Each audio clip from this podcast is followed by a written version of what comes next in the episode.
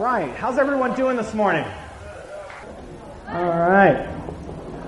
All right, and we're good back there? All right, well, welcome to Sunday morning elective. Um, going through the Journey 180. Welcome all those who are listening online or via podcast. And all those in the slightly warmer tent. We have light in here now.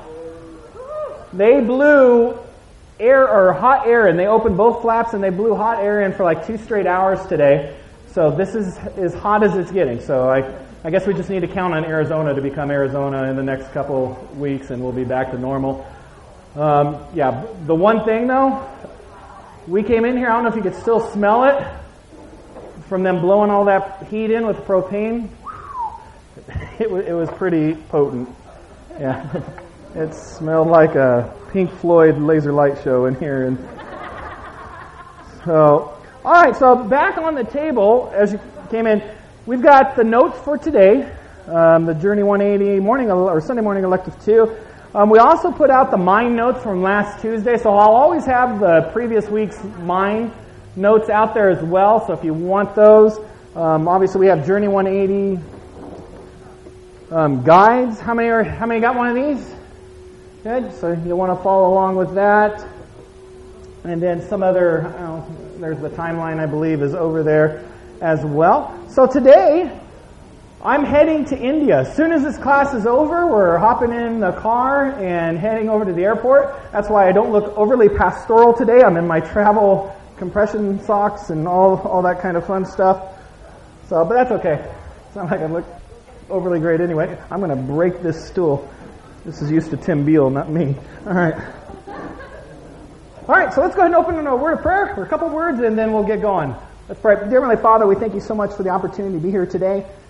Heavenly Father, we thank you for the safe return of Lynn and um, his team of pastors over there and what they were able to accomplish, and we just pray for this India team that's heading out um, at 1 o'clock today. Heavenly Father, we just pray that um, you guide us to the places where you want us to serve.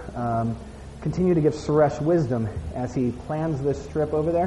Heavenly Father, I thank you for this um, study um, through the Bible. I just pray that as we go through the Bible, we see um, the ultimate meaning, and that's the revealing of Jesus Christ. Heavenly Father, as we talk about today's topic, um, which is so foundationally important to us, um, give us the wisdom to see things as you see them and take away all distractions. Uh, we give this um, to you. In the name of Jesus Christ we pray. Amen. All right, so grab those flyers. All right, and you know what? I actually have to grab my Bible as well. Well, all right, so turn to Genesis chapter 3. All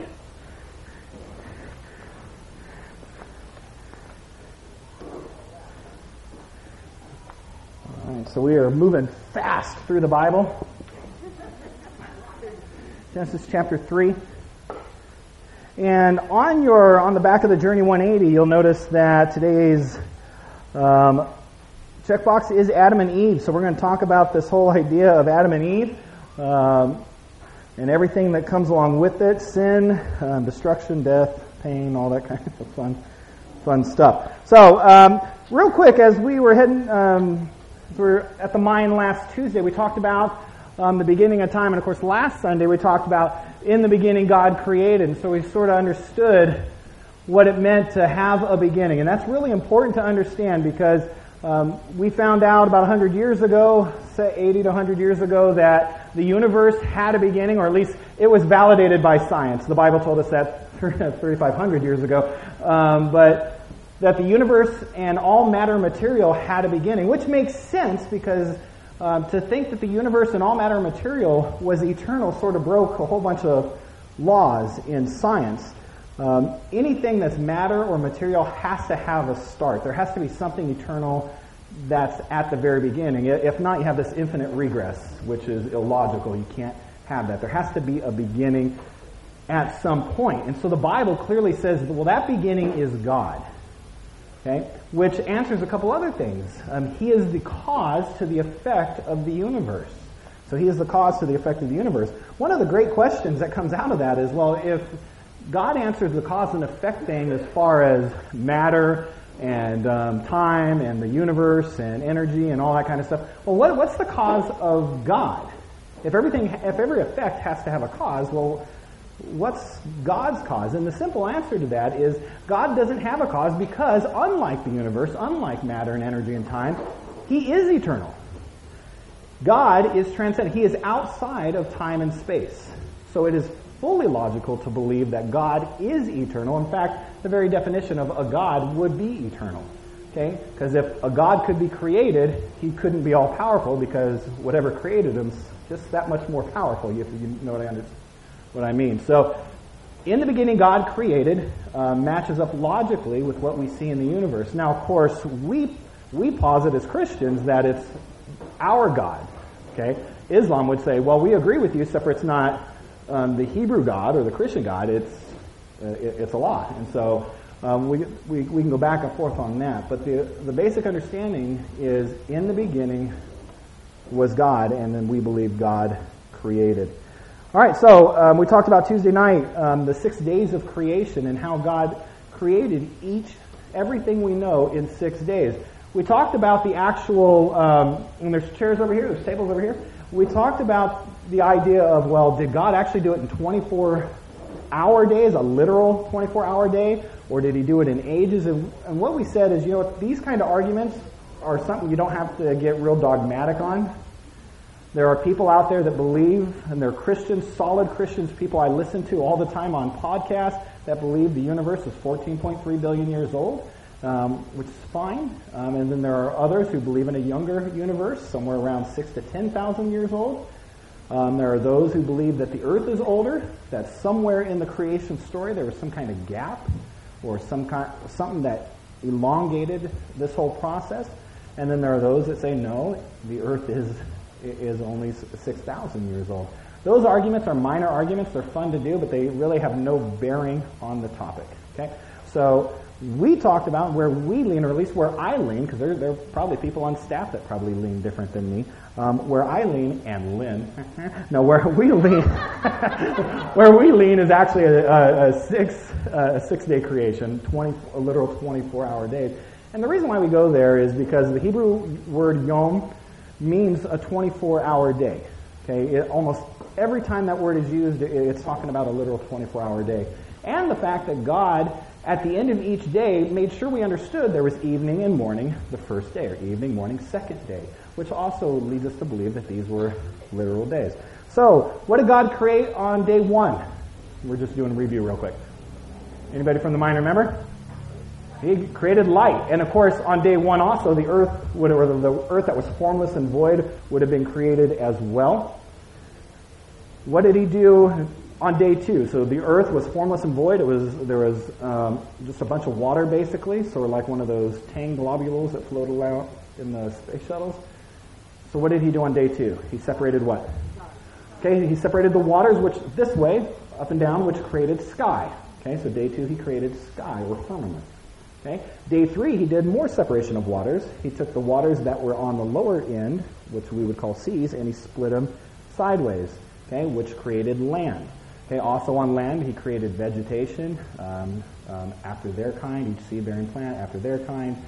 Um, so those were the first three days. We talked about the first three days were sort of um, backgrounds or backdrops. If you have any drama background, God was setting the stage to fill it with actors. Okay, so day four. Now God, now again, He's created light, but there is no what we would call a source yet. God, up until this point, was the source of all light because the sun and the stars were not created until day four. So on day four, what was created was what we would know as outer space: the sun, stars, Milky Way, all that kind of fun stuff. Day five, what was created? Huh? Birds, fish. Yep. So so the, that backdrop was filled. Okay. Um, and then day six, the coolest day of them all. What was created? Okay, animals and us. Yeah. So that was cool. And, and of course, we were all created after our kind. So um, we'll talk a little bit about this more with um, Noah and the whole ark scene. But this doesn't mean that um, a whole bunch of breeds of dogs roam the earth. There was dog. And then after that, we have what's called microevolution as they, they form different breeds and all that kind of stuff. But the head of the kind was created at the beginning. We also saw how, well, we'll get to that today, as Adam named all the animals as well. On day seven, what did God do? He rested. Okay, so at the end of each day, everything was what? Good. So if God looked at all his creation and said it was good, and at the end, very good, what had not happened yet? Sin. So sin has not come into the world, and it has not happened outside the earth either. In other words, Satan hasn't fallen yet. So Satan's fall had to have happened after God's statement, and everything was very good. When were the angels created? We don't know.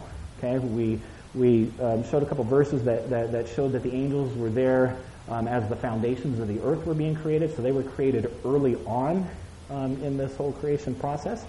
All right, so let's get to today. Let's talk about Adam and woman, who would later be called Eve. Genesis chapter 3, and actually let's let's hike back a little bit. Um, let's go back into chapter 2. And again, we talked about chapter 1 and chapter 2 are both creation stories. Um, they're the same creation story. Unlike skeptics who say they're two different stories, they're the same creation story. Um, chapter 1 is sort of an overview, a floodlight look at creation. And then chapter 2 is more of a spotlight. It's focusing in on just one of the actors, okay? And it's talking about man. And so let's go ahead and we'll just um, put this all in context. Let's go back to chapter 2 and we'll look at verse. Um, hmm, Let's go up to 15. Okay? All right. The Lord God took the man and put him in the Garden of Eden to work it and take care of it. Um, and the Lord God com- and the Lord God commanded the man, "You are free to eat from any tree in the garden, but you must not eat from the tree of the knowledge of good and evil, for when you eat from it, you will surely die." Okay? So that's an important passage right there because it's going to get jacked up in the next chapter. Okay, so let's look at that that really closely again. Verses 15 through 17. The Lord God took man and put him in the Garden of Eden to work it and take care of it. And here's the command. And the Lord commanded the man, You are free to eat from any tree in the garden, but you must not eat from the tree of the knowledge of good and evil, for when you eat from it, you will surely die. So God's command was not to eat from the tree. And which tree was it? The tree of life or the tree of knowledge of good and evil? Good and evil. Okay, good. All right, so do not eat from it or you will surely die. This is not talking about a physical death. Okay? Death basically means separation. So when someone dies, the, the actual definition of death is separation. So when you die, you're separated physically from your body. What this passage is talking about is a spiritual death. You are separated from God. So when he's saying you will surely die, he's not talking about physical death per se. Yes, Adam and Eve, once sin came into the world, they would now have a death sentence. Okay? And, and that still follows with everybody. We all have a 100% chance. The odds are highly in our favor that we're all going to die someday. Okay? So we all are still having that death sentence that only a couple people, and we'll get to this later studies, that only a couple people didn't have to deal with. Okay, so we are all going to die. So yes, the statement there, yes, Adam and Eve will physically die, but what it's really referring to is a spiritual death, a spiritual separation. And sin, death, and separation are all synonymous. Okay, they all basically mean we're separated from God. Okay, sin entered the world through who? Sin entered the world through who? Okay? Satan brought um, temptation into the world, but sin, the original sin that has separated us from God, came through who? Okay? Good, good. It's not Eve. It's Adam. Turn with me, keep your finger there, but turn with me to Romans chapter 5.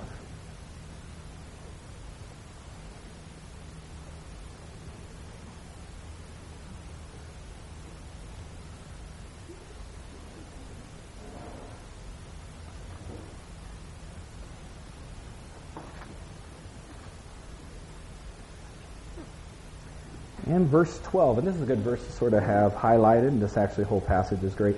Um, Therefore, just as sinner, sin entered the world through one man, not two, through one man, and death through sin, and in this way death came to all people because all sinned. Okay? So sin entered the world through one man, and that man is Adam, as we'll find out later in this passage. Okay? And because of this sin, sin affected all people. And in other passages, we would also find out that sin not only affected people, but it affected all creation. All six days of creation were affected by, or infected, might even be a better word, by sin. Okay? So sin entered the world through Adam, but we're not even really there yet. So I want you to really pay attention to the command, because the command is really important. Let's keep going. The Lord God said, verse 18, it is not good. Oh, this stool is ridiculously stupid. All right.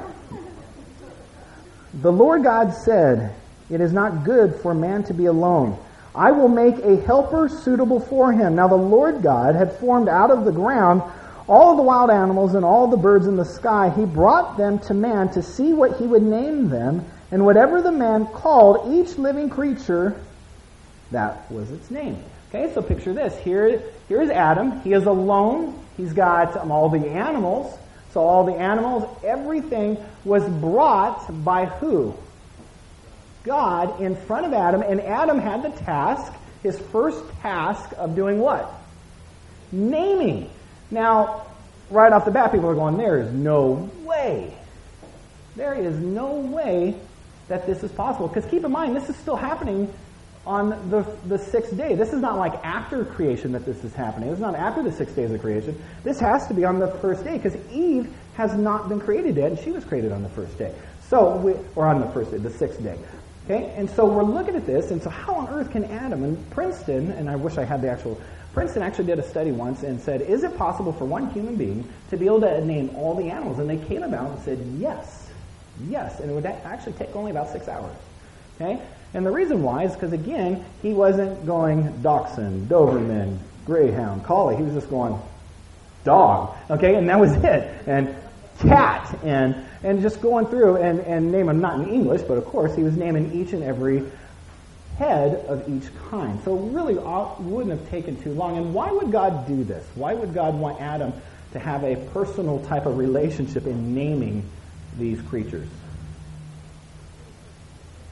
He's supposed to take care of them, but Adam would discover as as donkey comes by and, and dog comes by and goat and all that, what would he start to discover? I'm still alone. okay, and so so here we go. But for Adam, no suitable helper was found. So the Lord God caused the man to fall into a deep sleep, as we said Tuesday, not hard. And while he was sleeping, he took one of man's ribs and then closed up the place with flesh. Then the Lord God made a woman from the rib that he had taken out of man, and he brought her to the man. The man said, This is now bone of my bone, flesh of my flesh. She shall be called woman, for she was taken out of man. This is why a man leaves, and this is the first um, marriage statement. Um, this is why a man leaves his father and mother and is united to his wife, and they will become one flesh. Adam and his wife were both naked and they felt no shame. Okay? That's also important. They were both naked and they felt no shame because that would also flip next chapter. Okay, so we're done with the creation phase. We've got all six days of creation. Um, Adam was created. He named all the animals, and now here's Eve. And so now we get to the fall of man. How long did it take for the fall of man to happen? from the end of the sixth day, or the end of the seventh day, how long did it take for everything to go sour? Anybody know? No one knows. No one knows. But here's a clue. It probably wasn't too long. Okay? Most theologians believe it could have even been within a week, a couple days. Because keep in mind, you've got two perfect specimens of human beings there and there's no indication that either one of them lay with each other, and no kids were born yet before the fall. So obviously this is happening fairly quick. So we know it's most likely not happening um, years later. So we, we, we think that the fall would have happened fairly quick. Somewhere during this time, Satan has fallen. Okay? Satan has fallen, and now um, we get to chapter 3. And it starts out with one of the animals that Adam named. Now the serpent was more crafty than any of the wild animals the Lord God had made. Okay? So we start out with the serpent. We do not know what this serpent looks like because again, the curse changed how the serpent lived. Okay? So it's very possible this certain, uh, the serpent was upright. We don't know. Um, we do not also know if the serpent actually talked with his own voice or if, or if Satan used him and, and, and it was Satan's words that came out. So no one knows that, and so it's sort of pointless to argue with people going, well, well, it's impossible for a snake to talk because it, it doesn't matter really. Okay? Again, going all the way back to the very beginning, once you say, I believe in a supernatural, all other things sort of would fall in place. Okay? It's hard to argue with someone walking on water or the dead being raised again or a talking donkey or, or a snake when you've already said, I believe in the beginning was God and God created. Does that make sense? So we are going with the assumption that in the beginning was God and God created. So everything else, um, this is easy stuff. And it's not only easy stuff for God, it would be easy stuff for any of the angels or fallen angels. And by the way, demons is the word demon just basically means fallen angels. So demons are angels. They're the one and the same. Just they're bad. Now the serpent was more crafty than any of the wild animals that the Lord God had made. He said to the woman, now this would be Satan um, talking through him. He said to the woman, Did God really say you must not eat from any tree in the garden? Okay? What we will find out here real quick is, is Satan through this serpent and woman, who would later be named Eve, are having a highly intelligent conversation. One thing we need to understand is when Adam and Eve were created, most likely they were created with perfect capacities. So as we use maybe, I don't know what the modern, we use 15% of our brain, maybe 7% of our hearing, 5% of our smell, whatever. Imagine what it would be to have 100% access of all capacities of your body. Most likely that's what um, both Adam and Eve had. Okay? So they probably had both, they were, they were probably pretty smart.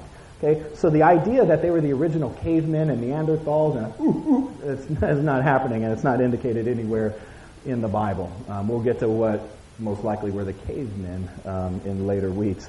Uh, so, did God really say you must not eat um, from any tree in the garden? The woman said to the serpent, "We may eat fruit from the trees in the garden, but God did say." You must not eat fruit from the tree that is in the middle of the garden, and you must not touch it or you will die. Okay? Any pauses there?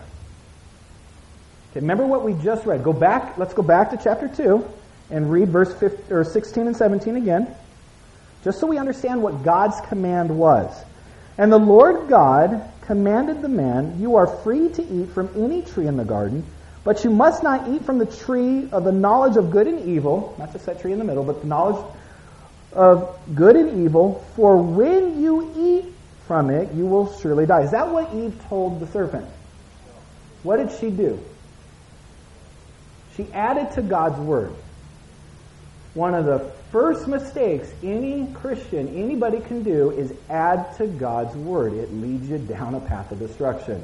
Whether you add to God's word or whether you delete from God's word.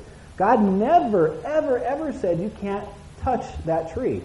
You can build a tree house in it. It doesn't matter. Just don't eat the fruit. Okay? So she's already adding to what God has said, and Satan is doing a magnificent job of twisting this. Okay?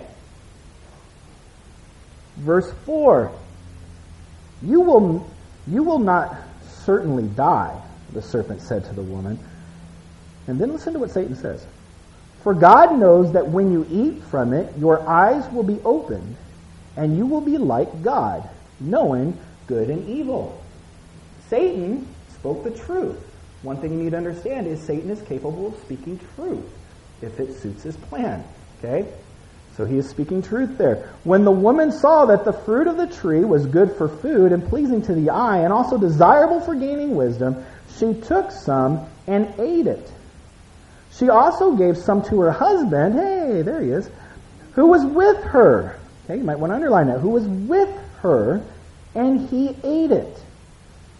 Then the eyes of both of them were opened, and they realized they were naked, so they felt no shame. Is that true? No.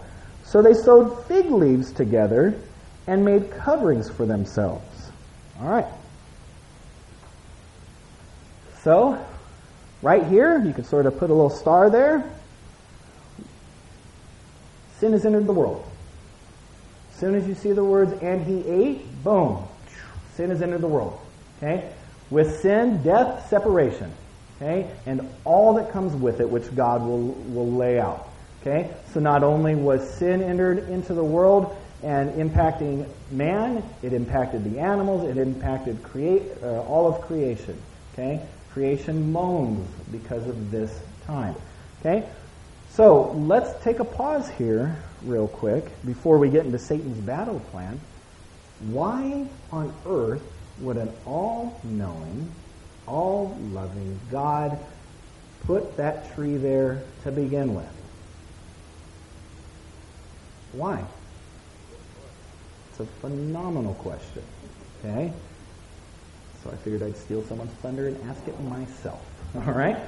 Why would an all-powerful, all-loving, and again, as we understand the definition of God, He is all-powerful. He's omnipotent. Okay? Okay, He is all-powerful. There's nothing He can't do. By the way, except impossible. God can't make 2 plus 2 equal 5. Okay? That's impossible. God cannot build or uh, make a rock that is so heavy he can't lift it. Those are all stupid questions, okay?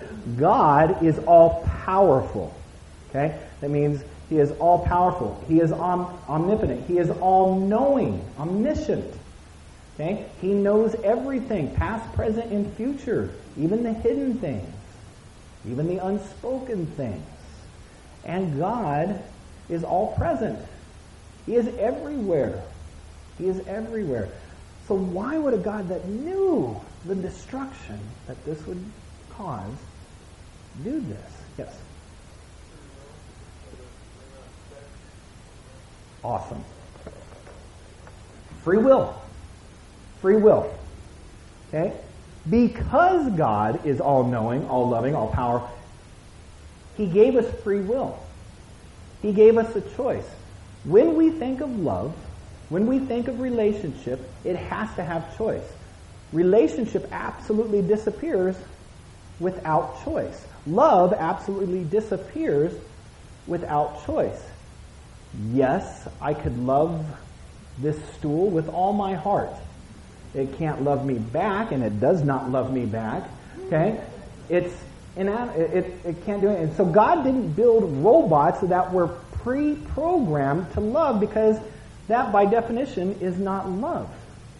In order to have a relationship, there has to be a choice. There has to be a choice. So, in order for God to have a relationship with man, to have this loving relationship, man has to have a choice to put his hand up to God. He's got to have that choice. Now, God, and we don't even know, by the way, we talked last week about all these myths we don't it, know if it was an apple. There's nowhere in the Bible, by the way, that says it was an apple. It could have been a mango. We don't know. Okay? So we don't know what kind of fruit it was. And there was nothing about the fruit that was toxic. This wasn't a Snow White thing where Eve ate and all of a sudden she, then dwarfs were running. That, that, that's not, that wasn't happening. Okay? There's nothing about the fruit. Okay? God could have said, I'm going to leave this flower here. Don't touch it. Don't pick off a petal. And, okay? It, did, it didn't really matter what way. It had nothing to do with the actual tree, to be honest. It had everything to do with the act. The fact that man chose to act independently, and by the way, this is the definition of sin, to act independently of God's plan for their life. The minute you decide to act independently, you've sinned. Okay? And so it didn't matter what it was. So in this context, it was a tree. And it was a simple statement. Do not eat from the fruit. One tree. There was many trees, many fruit in the garden. There's a lot of things to do. It's not like God's put a big neon sign, eat a Joe's type thing, and, and really trying to tempt them because this is so much better than everything else. He didn't. There just had to be something. Okay? There had to be something that man had a choice to disobey. Okay? so we get to get to that point. So yeah, so there has to be free will. Has to be free will. Okay, robots, there is no such thing as love. Okay, does that make sense? Okay. All right. So let's look at this, and let's look at Satan's battle plan. Because Satan, right here, began his trademark and, and show, showed it to the world, his trademark battle plan that he still uses today. He went after Eve on three different types of temptations. And almost any temptation you can think of, whether it's whether it's pornography or gluttony or whatever, gossip, um, theft, whatever it is, can all fall into one of three categories, and it's and it's what is listed here. So let's go all the way to the other end of your Bible. Go to 1 John.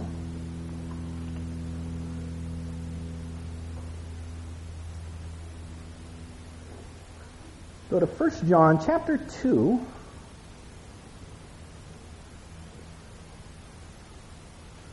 First John's about 95% of the way through your Bible. Get to Revelation, go a little left. First John chapter 2, verse 15, verses 15 through 17. Verses 15 through 17 are Satan's battle plan. And he'll use it over and over again. And as you're going through the Bible, as you're studying, you'll go, oh, there it is again. Oh, there it is again says, Do not love the world or anything in the world. And the word world here is not how we would think, oh, just mankind. It, it means a fallen world. Okay?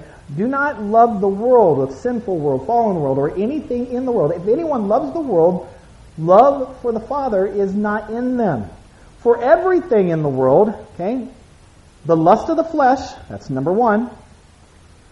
Lust of the flesh, Lust of the eyes, number two. And the pride of life comes not from the Father, but from the world. The world and its desires pass away. But whoever does the will of God lives forever. Satan's battle plan is very simple. It's going to go after you on three different categories lust of the flesh, lust of the eyes, and the pride of life. And basically, all three of those can be pinpointed into one, and that's pride. Pride is the basic root of all sin, okay, acting independently of God. So let's go all the way back and see how this little three pronged battle plan worked for Eve here.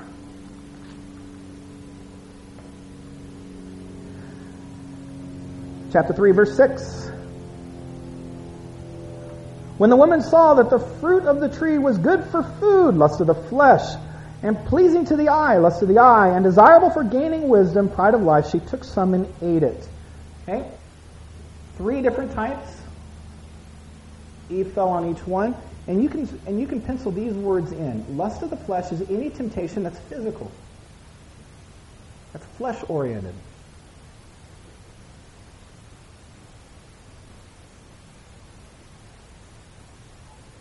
Lust of the eyes is anything that is mental or emotional.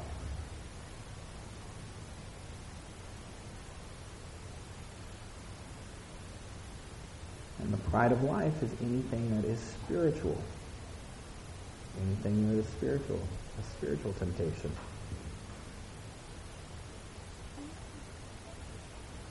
Lust of the eyes is a mental or emotional.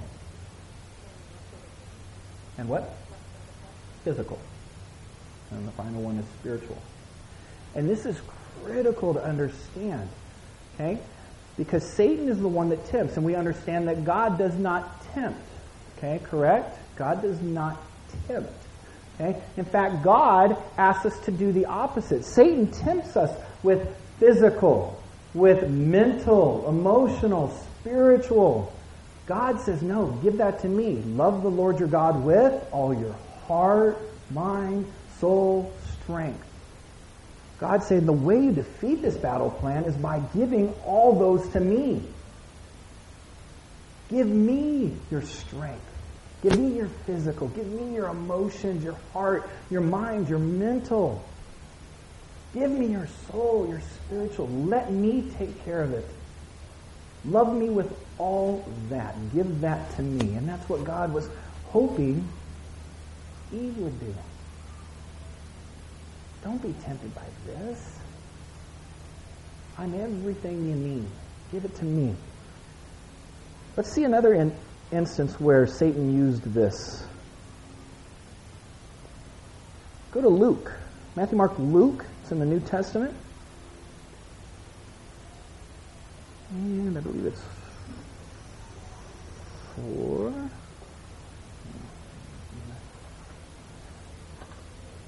I believe it's four. Yep, four.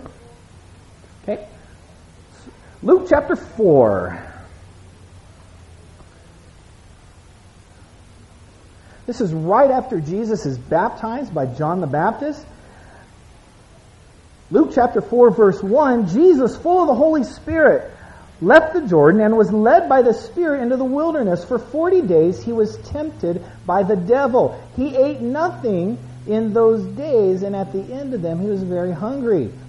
Here we go. The devil said to him, If you are the Son of God, tell this stone to become bread. Physical.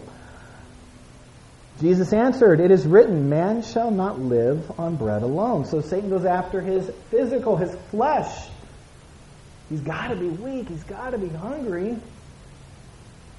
Turn that stone into bread. Now, now Satan's ramping it up with Jesus because Satan knows exactly who Jesus is. He's like, that's nothing. Turn that, turn that stone into bread. But the ultimate trigger, the ultimate depth of that temptation is profound. Satan care less if Jesus put on a show by doing a magic trick and turning. He didn't care about that. He knew he could turn stones into bread. He did a lot more incredible things. He was trying to get Jesus to what? Act independently. Who led Jesus into the desert, into the wilderness? The Spirit. Act independently of God's plan. Jesus. Sin. Jesus answered, and he's quoting out of Deuteronomy It is written, Man shall not live on bread alone. The devil led him up to a high place and showed him in an instant all the kingdoms of the world. And he said to him, I will give you all the authority, all their authority and splendor. It has been given to me, and I can give it to anyone I want to. If you worship me, it will all be yours. Jesus answered, It is written. Again, quotes out of Deuteronomy. Worship the Lord your God and serve him only. Okay? That's to the eyes. He's going after his mental, his emotional. Said, Jesus, you can handle this. Why are you wandering in the wilderness? You look stupid. Why go become a king? Take all these riches. All the kingdoms can be yours. And keep in mind, Jesus could have had all this. If Jesus would have changed and acted independently of God's plan, Jesus was a phenomenal orator. He could have led, and he could have become the next great emperor if he wanted to. That would have been easy. But of course, we know Jesus was more than just a man, he was God. And Satan was, again, not really worried about the kingdoms and the riches. He, to be honest, Satan really didn't care about the worship. He acted independently of God's plan. Jesus quoted God's word. Verse 9 Then the devil led him to Jerusalem and had him stand on the highest point of the temple. If you are the Son of God, he said, Throw yourself down from here, for it is written, He will command His angels concerning you to guard you carefully. They will lift you up in their hands so that you will not strike your foot against the stone. Jesus answered, It is said, Do not put the Lord your God to the test. When the devil had finished all his this tempting, he left him until the appropriate time. So his final temptation was a spiritual one. This was a heavy one. He took him to Jerusalem, put him on the on the edge of um, on the temple, overlooking the valley of Kidron, and and so he's sitting there. Jesus, throw yourself down. Now here's here's the cool part of this temptation because it's not just oh will the angels catch me? It's it's not some like original X Games type jump off a building. It's not platform diving or anything like that. It's basically Satan going, all right, you're God. Show the world. Keep in mind that that place in Jerusalem is the most visible place for all of Jerusalem. Almost everybody in Jerusalem can see that one spot. You're telling me if a man jumps off and angels usher him down, that not everybody is going to fall flat on their face and worship the Messiah? They're going to worship. Jesus, Satan is looking at Jesus saying, let's shortcut this thing. Let's shortcut this thing. The ultimate spiritual temptation. Jesus, you know what you got to go through. Let's shortcut this thing. Pilate will give you his palace. You will be worshiped. Forget worshiping me now. Let's get you worshiped. And you know what? Jesus could have ushered in peace and prosperity and all that kind of stuff. And when everybody lived this peaceful life and died, they would have been in hell forever. Satan was looking at Jesus going, let's worry about the now and forget what ultimately you came to earth to do. And that was to die on the cross. The temptation there was spiritual. He was trying to get Jesus to bypass the cross. What does Jesus do? Now keep in mind, Jesus is who? Is he? He's God. Okay? He's God. Jesus could have done a lot more to Satan than just quote the Bible. But Jesus is modeling for us what you do when you're tempted. You go to God's Word. And in order to go to God's Word, you got to know God's Word. You got to have that in your heart. Jesus immediately after all three quoted Deuteronomy. Boom, boom, boom. And Satan fled. So Jesus was tempted three times in the desert. The exact same battle plan that we're warned to avoid, the same plan that brought sin into the world, Jesus didn't fall. So there's an example of how to get rid of this battle plan. Satan twisted God's word, and he will twist God's word. And by the way, did you catch that piece? Satan quoted from God's word. Not only does Satan every once in a while tell the truth, he knows God's word better than you do. He knows it backwards and forwards. Hebrew, Greek, Russian, doesn't matter. He knows it in every language. He knows how to use it, and he will twist it, take it out of context to trick you. To get you to do what? Not to justify eating a Twinkie or not to do, not, not these simple things. He's going after the deeper part, acting independently of God's plan for your life. That's what he wants. Satan doesn't win by you joining the occult, by chopping heads off of cats and, and worshiping at some kind of pentagram. He doesn't win that way. If you do it, cool. That's not how Satan wins. Satan wins by getting you away from God, whether you go into the occult, whether you join a cult, whether you're an atheist, an agnostic, whatever, it doesn't matter. Satan wins by pulling you away from God's plan in your life. And that's the temptation. And whatever your weak spot is, that's where he's going to go at it. Everybody in here is weak on one of those three. Two of those three, maybe all three of those three. We're all weak. But some of you, there's, there's a place in your life where if Satan set up shop, you would have a hard time. Okay? This is when you've got to fall back into God's Word You've got to love God with all your heart, mind, soul, and strength. Okay? So Satan twists God's word. Eve added to God's word. You could also put delete if you want. Jesus quoted from God's word. Jesus quoted God's word. All right, let's get all the way back to Genesis chapter 3. Does that make sense? All right, cool.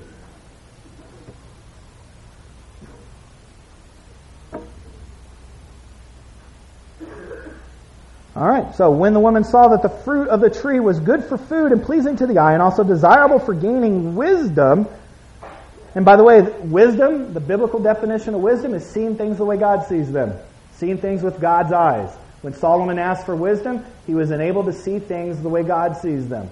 That is a huge thing. Okay? Solomon didn't just ask for a diploma or a degree or a, or a PhD or anything. He asked to see things the way God sees them.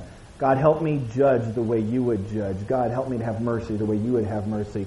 That's what made him wise. It's not that he could ace the SATs, which he probably could have, but that's not, that's not the issue. He was able to see things the way God sees them. And Solomon was, was called the, the wisest man ever to walk the earth. And so that brings the question, well, what about Adam and Eve? They had 100% capacity. Well, that's true, but Solomon just had more to know. Okay? So Adam and Eve were still at the, at the very beginning stages here. All right, so when the woman saw that the fruit, we'll read this four times. Um, the fruit um, was good for food and pleasing to the eye and also desirable for gaining wisdom, she took some and ate it. She also gave some to her husband who was with her and ate it. Now, we don't know if he was with her for the entire conversation. I have a feeling he was. Um, guys, just put yourself in that position. You're probably pretty close around that area. And so I'm sure he was within range. Okay, I'm sure he wasn't like breaking in a stallion somewhere off. Who knows? But we do know he was there by the time she had the fruit. So whether she had the conversation with the serpent by herself and then she grabbed the fruit, took it to Adam, and then they ate, we don't know. I would assume that he was within range and probably heard most of the conversation, but we can't, again, be dogmatic about that because you'd wonder why Adam wouldn't break in. Because remember, verses 15 or 16 and 17 of chapter 2, who was not created yet when God issued that command? Eve. She was not created yet. Now we're getting an idea of why Adam is sort of blamed for this. Okay? He was the one that was issued the command, not woman. Okay? So somewhere along the line, he misinterpreted. Or, and again, I'm speaking outside of Scripture here because it doesn't say, but I can totally see this scenario happening as Adam is taking Eve and going, hey, this is a dog, this is a cat, this is a platypus, or whatever, and he's going through all these things and showing her all the coolness of, of creation. At some point, I'm sure he walked by this tree and went, yeah, okay, let me tell you about this. Okay? You cannot, and, and here's what we parents do to our kids, and I have a feeling Adam did this. I'm, I'm guessing here. You just don't even touch it. Just don't touch it. Don't even go near it. Okay? And I, I can sort of see where Eve might have went, and we're not supposed to touch it either. And it's very possible that's Adam's fault. Okay? Now again, we're speaking outside of Scripture because Scripture doesn't say that, but I can see how Eve could have got a little confused there, maybe. But also it is possible that God reissued the command to her too. So we don't, we just don't know. Okay? But I, I, I, I do sort of see Adam sort of going overboard and, and adding to the word. Because it is quite apparent that he is held responsible for this. Even before the fall, even before the command that he is the head, okay, he is still held responsible for this. So something there um, fell on Adam's shoulders. So he, he knew the command and he did not stop it. Not only did he not stop it, he joined in. Now there's a whole bunch of scenarios people ask, well, what if, what if Eve would have eaten and Adam would have went, no, and never ate, and we don't know.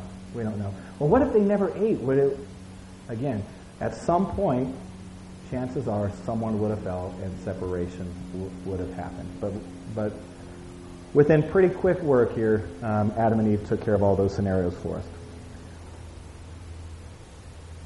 Then, verse 7, the eyes of both of them were opened, and they realized they were naked, and they sewed fig leaf together and made coverings for themselves. Then man and his wife heard the sound of the Lord God as he was walking in the garden in the cool of the day. Now, some um, wording there, some translations might say in the wind. So it's possible God wasn't actually walking; He was wind. We, we, we, again, we don't know that.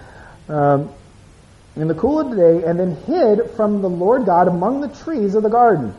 But the Lord God, by the way, you can't hide from God, all present, um, all knowing, all powerful, all.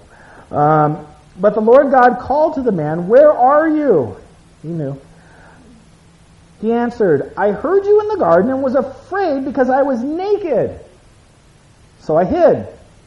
And he said, Who told you that you were naked? Have you eaten from the tree that I commanded you not to eat from? Okay, and again, God, he knew. Okay.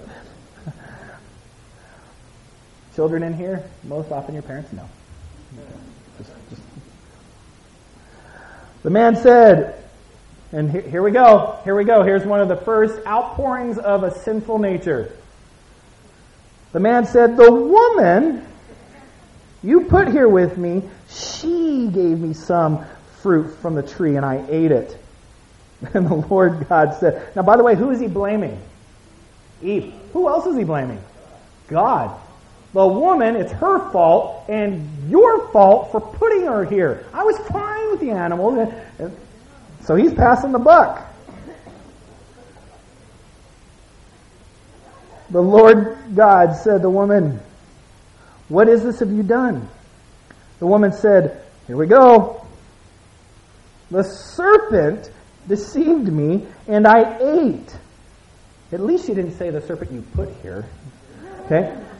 So the Lord God said to the serpent, Because you have done this, cursed are you above all livestock and all the wild animals. You will crawl on your belly. So this is the first indication that maybe the serpent didn't slither back in the day. And you will eat dust all the days of your life. Everything a snake eats is from the ground, pretty much. That's, that's what that's referring to.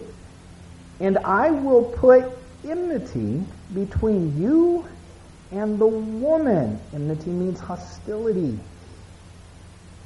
And between your offspring and hers. He will crush your head. Okay, here we go. Big, big, big verse. Okay, it's the first mention of the gospel. This is where the gospel first enters Scripture. What does gospel mean? Good news. Okay? So as we are on our timeline, which is our outside on Sunday mornings, here's where the thread starts. Here's that red thread that's going to follow all the way to the cross. And the Bible's going to start following this gospel thread. I will put enmity between you and the woman, and between your offspring and hers. He will crush your head, and you will strike his heel. This is a reference um, to Jesus, and, and I loved one of my favorite parts of the movie Passion of the Christ. Obviously, it had some some maybe extra biblical things. but It was a phenomenal movie. It's right off the bat. You see that snake slithering, and Jesus crushes it in the Garden of Gethsemane. And that the reason why that was added to the movie was that's a reference all the way back to the fall and all the way back to this verse. To the woman. So the okay, so now we already know the serpent has been cursed. To the woman he said, I will make your pains in childbearing very severe. There you go. With painful labor you will give birth to children. Your desire will be for your husband, and he will rule over you. Okay? So there's the curse to the woman and women. Okay?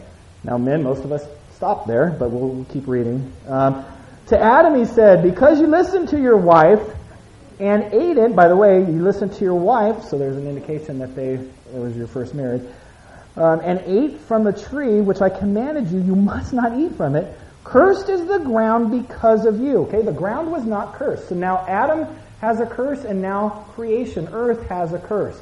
Okay? Cursed is the ground because of you. Through painful toil, you will eat food from it all the days of your life. It will produce thorns and thistles for you, and you will eat the plants of the field. Now, these thorns and thistles and plants of the field had not yet been created yet. These are new creations that are going to come out after the fall of man. Okay, and if you're at the mind, we talked about that sort of contradiction. This is where it's coming out. By the sweat of your brow you will eat um, for your food, and you will return to the ground, since from it you were taken. For dust you are, and to dust you will return. Okay, so now we have a physical death. What was that? Oh, okay. I was going to say, I hear that, I won't move. Um, Adam named his wife Eve. Okay, so here she's no longer a woman. She has a name. he named all the animals in four hours, but it took him all the way to here. Adam named his wife Eve because she would become the mother of all living. Okay, that's what Eve means. The Lord God made garments of skin for Adam and his wife and clothed them. Okay, stop there. What does that indicate? Death. We have our first sacrificial atonement for the sin. Okay, so this is the first time an animal died for sin. Okay, and we'll get to the whole substitutionary atonement, what that means, and why animals were, were sacrificed for sin. Okay, so this is the first indication of that. So obviously, their their fig leaf things didn't work out. And the Lord God said, The man has now become like one of us Okay, he is not talking to the angels. This is another reference to the Trinity. Remember, God, Elohim, is plural, so He's like one of us, knowing good and evil. He must not be allowed to reach out his hand and take also from the tree of life and eat and live forever. So he's, he's lost that piece. His body is no longer eternal. So the Lord God, by the way, his spirit is. Everybody in this room, everybody that's ever been created are eternal beings. Okay? You will live forever. Okay? Once you die physically, you'll be separated from your body. Then the question comes, how are you, are you still in a separated state from God? Okay? If you are still in a separated state from God, you will remain for all eternity in that separated state, which we would know as hell. Okay? If you have closed that gap through Jesus Christ, then after you die physically, you will be permanently with God for all eternity, and that's what we call heaven. All right. So the Lord God banished him from the Garden of Eden to work the ground for which he had been taken. After he drove the man out, he placed on the east side of the Garden of Eden cherubim, and and so in cherubim it's not um, you know this is a plural, so it's more than one angel, and a flaming sword flashing back and forth to guard the way to the tree of life. And that's the end of three. Okay. All right. So a lot there to digest. Um, they have been expelled from the Garden of Eden. Where is the Garden of Eden today? We don't know. Okay, we don't know. Um, as we talked about, was it last Sunday we talked about that, or was it the mine? Okay, so we don't know because after the flood, the whole topography of the earth changed anyway. So we, the original place or location pinpoint on the globe where the Garden of Eden was, could be the North Pole, could be under the ocean, could who knows where it is? Okay, no, no one knows. Okay. All right, so any questions on that? Okay, some have asked, well, where, where's there any indication of Satan's fall? That's in Ezekiel 28, 13 through 15. It starts out by talking about a earthly king, and then you'll see God flip and start talking directly at Satan. Okay, you'll notice in, in chapter 225, they were naked and had no shame. Now they have shame, so sin is impacting that. Any other any other questions? Mm-hmm. Which one? Ezekiel 28 um, talks about this whole idea, and once we start getting into verse 13, it start, he starts flipping it from the king of Tyre and starts going right at um, Satan. And he talks about why he fell. It doesn't say when he fell, but it talks about um, why he fell. And obviously, um, he want, it was pride. He wanted to exalt himself above God. All right. Let me see what time it is real quick. Oh, we have time. All right, let, us keep moving. All right, so Cain and Abel.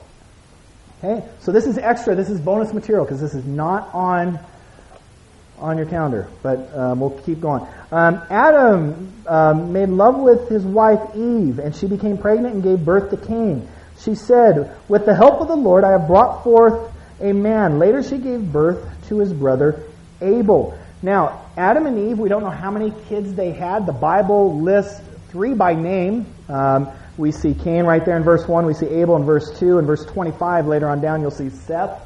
And then in chapter 5, verse 4, you'll see, and there were others. okay? So, keep in mind, Adam and Eve lived over 900 years. Okay? There's a good chance they had quite a bit of kids. Okay? Jewish tradition, how they would know this, I don't know. Maybe it was actually passed on. It's not. It's extra biblical. But Jewish tradition says that they had 56 kids. Okay, but it it, it seems plausible for sure. Okay, so they had they had a lot of kids. Okay, and so when we look at the early stages before the flood, people were living a long time. When we get to the flood, we'll talk about the why. Um, but they were living a long time. Um, they were still fresh off of um, the whole idea of sin hit the world, and so sin has not really impacted creation to the degree that it has by now. So, so things that shorten life weren't quite as apparent back then. Um, but the big thing was was the flood and, and, and the sun and radiation and all that. So um, we know they had at least three or at least four because there were other, um, but um, most likely they had well into their 50s. All right. Now Abel kept flocks, okay, and Cain worked the soil. Okay? Here's another thing we need to understand. I don't think I mentioned this about Adam and Eve. They were created with the age of appearance, which means when Adam and Eve were created, they weren't created in a crib. Okay? It wasn't like a baboon sort of taking care of okay, all the animals, all the creation was created with the age of it wasn't a little seedling that turned into a tree. Everything was created as a full grown, mature. So uh, what age that was, we don't know. And actually, technically, Adam was under one years old when he sinned, but he was fully grown, if that makes sense. So by time, yeah, he was young. So when when it says Adam lived and going up to I think it was 910 or 906, 900. It was it was a lot. Okay, 950 something I think.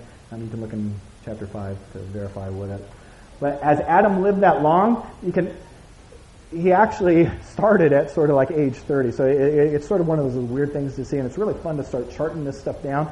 But so they were fully grown. When Cain and Abel's sin happened, most likely they were fully grown adults too. Okay? Now they would have grown from baby on up. Adam and Eve were the only ones to be created with the, the age of appearance. Okay? The funny question, did Adam and Eve have um, belly buttons? There was absolutely no need. There was a very good chance that maybe they didn't, which is weird, by the way. That, but maybe they didn't. So who knows? But after that, everything was as as we would know it. Okay. So Adam and Eve had, had kids. By this time, it wasn't just Adam, Eve, Cain, and Abel. By this time, there was probably other kids already, um, and, and stuff like that. So Abel kept flocks, and Cain worked the soil. So we've got a shepherd and a farmer here. The course of time, or through the course of time, Cain brought some, some of the fruits of the soil as an offering to the Lord. And Abel also brought an offering, fat portions, from some of the firstborn of his, of his flock. The Lord looked with favor on Abel and his offering, but on Cain and his offering he did not look with favor. So Cain was very angry and his face was downcast. The Lord said to Cain, Why are you angry? Why is your face downcast? If you do what is right, will you not, or will you not be accepted? But if you do what is not right, sin is crouching at your door. It desires to have you, but you must rule over it. So he's looking at Cain saying, Man, if you just do what is right, you'll be okay. But the minute you start walking on your own, sin's crouching at the door. It's ready to get you. Okay? And so, so Cain brought um, basically an offering that was not pleasing to God. So apparently he disobeyed what, what God was asking them to do. Abel, on the other hand, brought exactly what God was asking the firstborn. And we'll get to that um, in, in future studies. Now Cain said, verse 8, now Cain said to his brother Abel, let us go out uh, to the field. Okay, so he's plotting. While they were in the field, Cain attacked his brother Abel and killed him. So here's the first murder recorded in human history. The Lord God said to Cain, Where is your brother Abel? I do not know, he replied. Am I my brother's keeper? That's where that term comes from. The Lord said, What have you done? Listen, your brother's blood cries out to me from the ground. Now you are under a curse and driven from the ground, which opened its mouth to receive your brother's blood from your hand. When you work the ground, it will no longer yield its crops for you. Okay, so he's his livelihood is gone. You will be a restless wanderer on the earth. Cain said to the Lord, My punishment is more than I can bear. Today you are driving me from the land, and I will be hidden from your presence. I will be a restless wanderer on the earth, and whoever finds me will kill me. Another indication that there are other people on the earth right now. Okay? And uh, obviously, we'll get to this in a second, they're, they're relatives. But the Lord said to him, Not so. Anyone who kills Cain will suffer vengeance seven times over. Then the Lord put a mark on Cain so that no one who found him would kill him.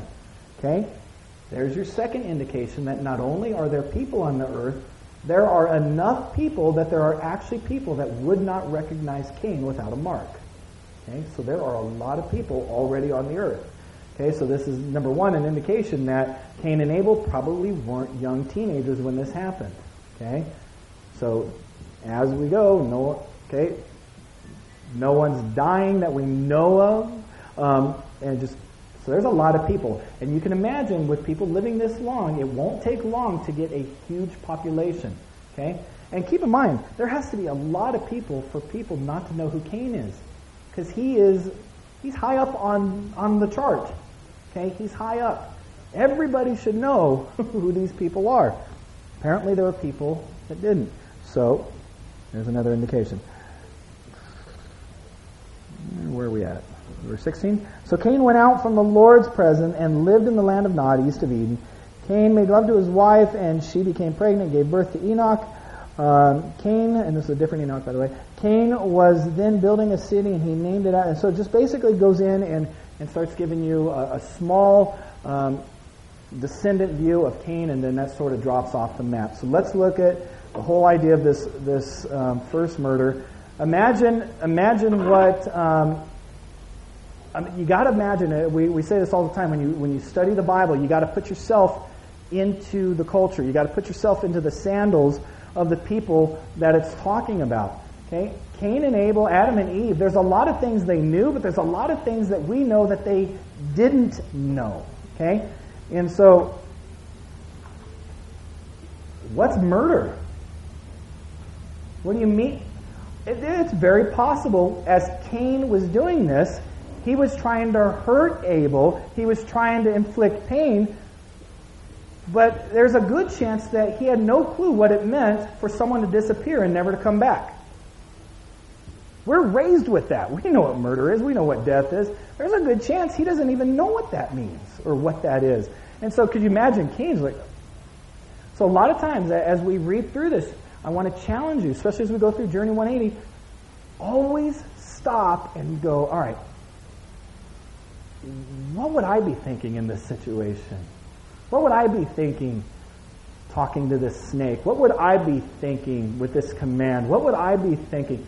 And, and really try to think, what, what would they possibly know at this time? Now, I'm not giving an excuse for Cain. He sinned. He sinned badly. But we always got to come out of our context. We not only got to come out of our modern day timeline context, but we got to come out of our American context. We got to come out of a whole bunch of different things that we have been infused with in order to really understand um, um, Scripture. Okay, we'll close with this. On the timeline, we said we're going to be following down the timeline. So we've got Noah is at 2,500. Abraham's at 2,000. Okay, Adam and Eve, if you go strictly by the timeline that's listed in chapters 5 through 11, somewhere around 6,000. Okay? Or somewhere around 4,000 BC, 6,000 years from now. Okay? So that, that, that's a young earth, a young. So again, we can have debates on that, but if you're going strictly literal on the timeline, not allowing for major gaps, Adam and Eve most likely were around somewhere around 4,000. Of course, with their lifespan, they were also around around 3,000 too. Okay, so we're going to stop there. Any questions? And then again, um, the mine will be going this Tuesday. We'll be back here um, this next Sunday. I will be in India, so make sure you pray for our team. Yes.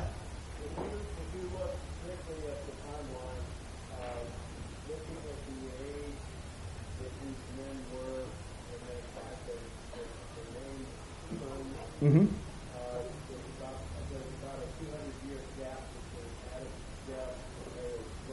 Yeah, yeah, and that and that's a fun study. Again, if if you if you can go and, and, actually do that chart, you'll realize when Adam died, there, it wasn't that much longer that Noah was born. And so a lot of people go, well, Adam's talked a lot about, and then th- why aren't why aren't this person and this person, this person, this person talked about?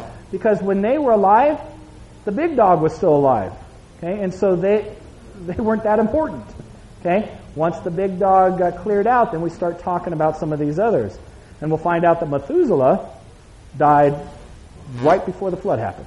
Right before flood. In fact, there's a very good chance that God waited for the flood to unleash for Methuselah to pass on. Okay. By the way, there's a movie coming out about Noah.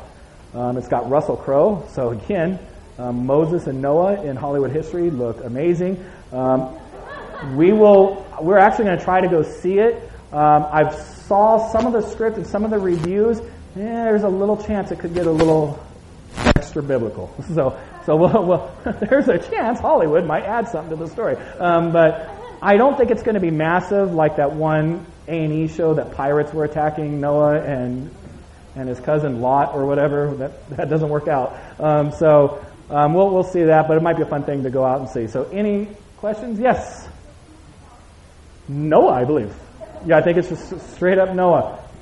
Okay? And, I think part of the what's catching people off guard, I think it's it's a little bit earth worshipy. Um, so so we'll see. So let's go ahead and close in prayer, and then we'll head on out. Dear Heavenly Father, we thank you so much for the opportunity to be here. We thank you for your your word. Heavenly Father, we thank you for um, what we see in um, chapter three, and although it's so devastating to see the result of sin, um, we thank you specifically for verse 15 um, the promised Messiah that, that will come and uh, pay our debt, um, be our Redeemer, our Savior, our Messiah. And Heavenly Father, I pray um, that as we continue this study, we never lose focus on what the meaning of Scripture is, and that, that's the revealing of your Son, Jesus Christ.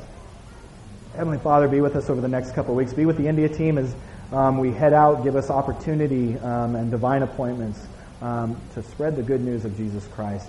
And Heavenly Father, for those who are going through this study, I pray that you, each and every night as they open your word, that you give them wisdom to see things exactly how you see them and, and allow the word to impact their hearts in ways they've never understood. Heavenly Father, we love you and we praise you. It's in your precious name we pray. Amen. All right, guys, thank you so much. We'll see you soon.